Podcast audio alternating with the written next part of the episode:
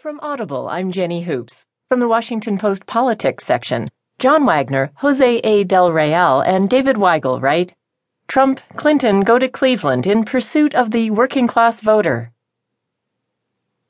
On a holiday devoted to American workers, Hillary Clinton and Donald Trump converged Monday on this Midwestern city built on manufacturing and made starkly different pitches to blue collar voters about where their allegiances should lie.